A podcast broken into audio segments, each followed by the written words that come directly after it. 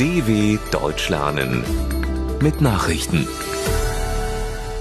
Montag, 6. September 2021, 9 Uhr in Deutschland. Taliban verkünden Sieg im Panjir-Tal. Die Taliban haben nach eigenen Angaben die letzte Bastion des Widerstands in Afghanistan eingenommen. Das Panjir-Tal sei vollständig erobert, erklärte Taliban-Sprecher Sabihullah Mujahid in Kabul. Die radikal-islamischen Kämpfer hatten sich zuvor in der Provinz nördlich von Kabul schwere Kämpfe mit der Nationalen Widerstandsfront NRF geliefert. Das Panjir-Tal war seit den 1990er Jahren eine Hochburg des Widerstands gegen die Taliban. Mitte August formierte sich dort die NRF unter Führung des Sohnes des 2001 getöteten afghanischen Kriegsherrn Ahmed Shah Massoud. Gaddafi-Sohn Saadi nicht mehr inhaftiert.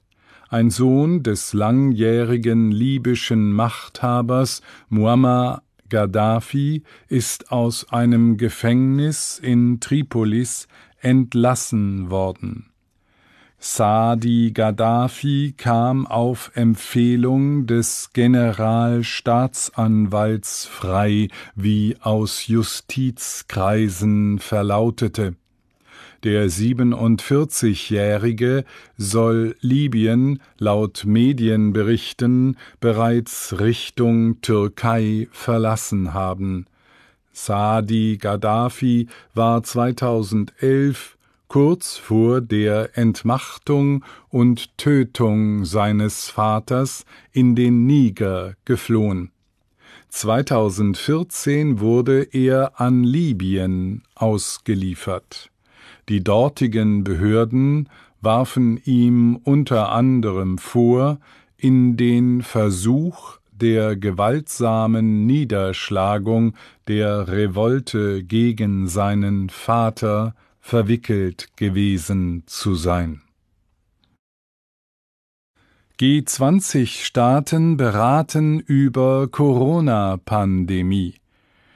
Die Gesundheitsminister der wichtigsten Industrie- und Schwellenländer wollen sich für mehr Gerechtigkeit bei der Verteilung von Corona-Impfstoffen weltweit einsetzen.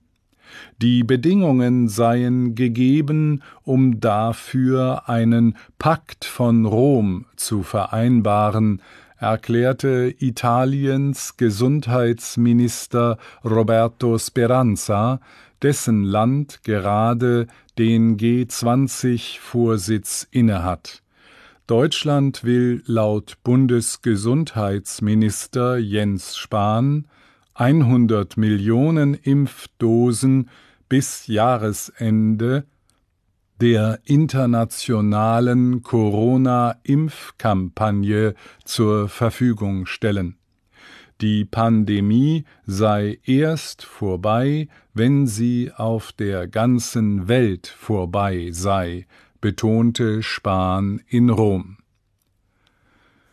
deutscher Botschafter in China gestorben. Der deutsche Botschafter in China, Jan Hecker, ist nach nur wenigen Tagen im Amt verstorben. Mit tiefer Trauer und Bestürzung haben wir von dem plötzlichen Tod Heckers erfahren, teilte das Auswärtige Amt in Berlin mit. Zu den genauen Todesumständen wollte sich das Ministerium nicht äußern. Der 54-Jährige hatte erst Ende August seinen Posten als oberster Diplomat in Peking angetreten Zuvor war der Jurist außenpolitischer Berater von Bundeskanzlerin Angela Merkel. Hecker hinterlässt seine Frau und drei Kinder. Entsetzen über Todesschützen in Florida.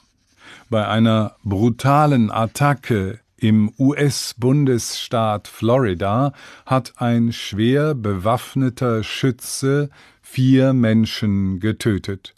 Der Täter habe in einem Haus bei Lakeland einen Mann und eine Frau erschossen sowie ein Baby, das die Frau im Arm gehalten habe, teilte Sheriff Grady Judd mit. Ein elfjähriges Mädchen sei verletzt worden, habe aber überlebt. In einem anderen Haus sei eine weitere Frau getötet worden. Nach einer Schießerei mit Polizisten ergab sich der Angreifer.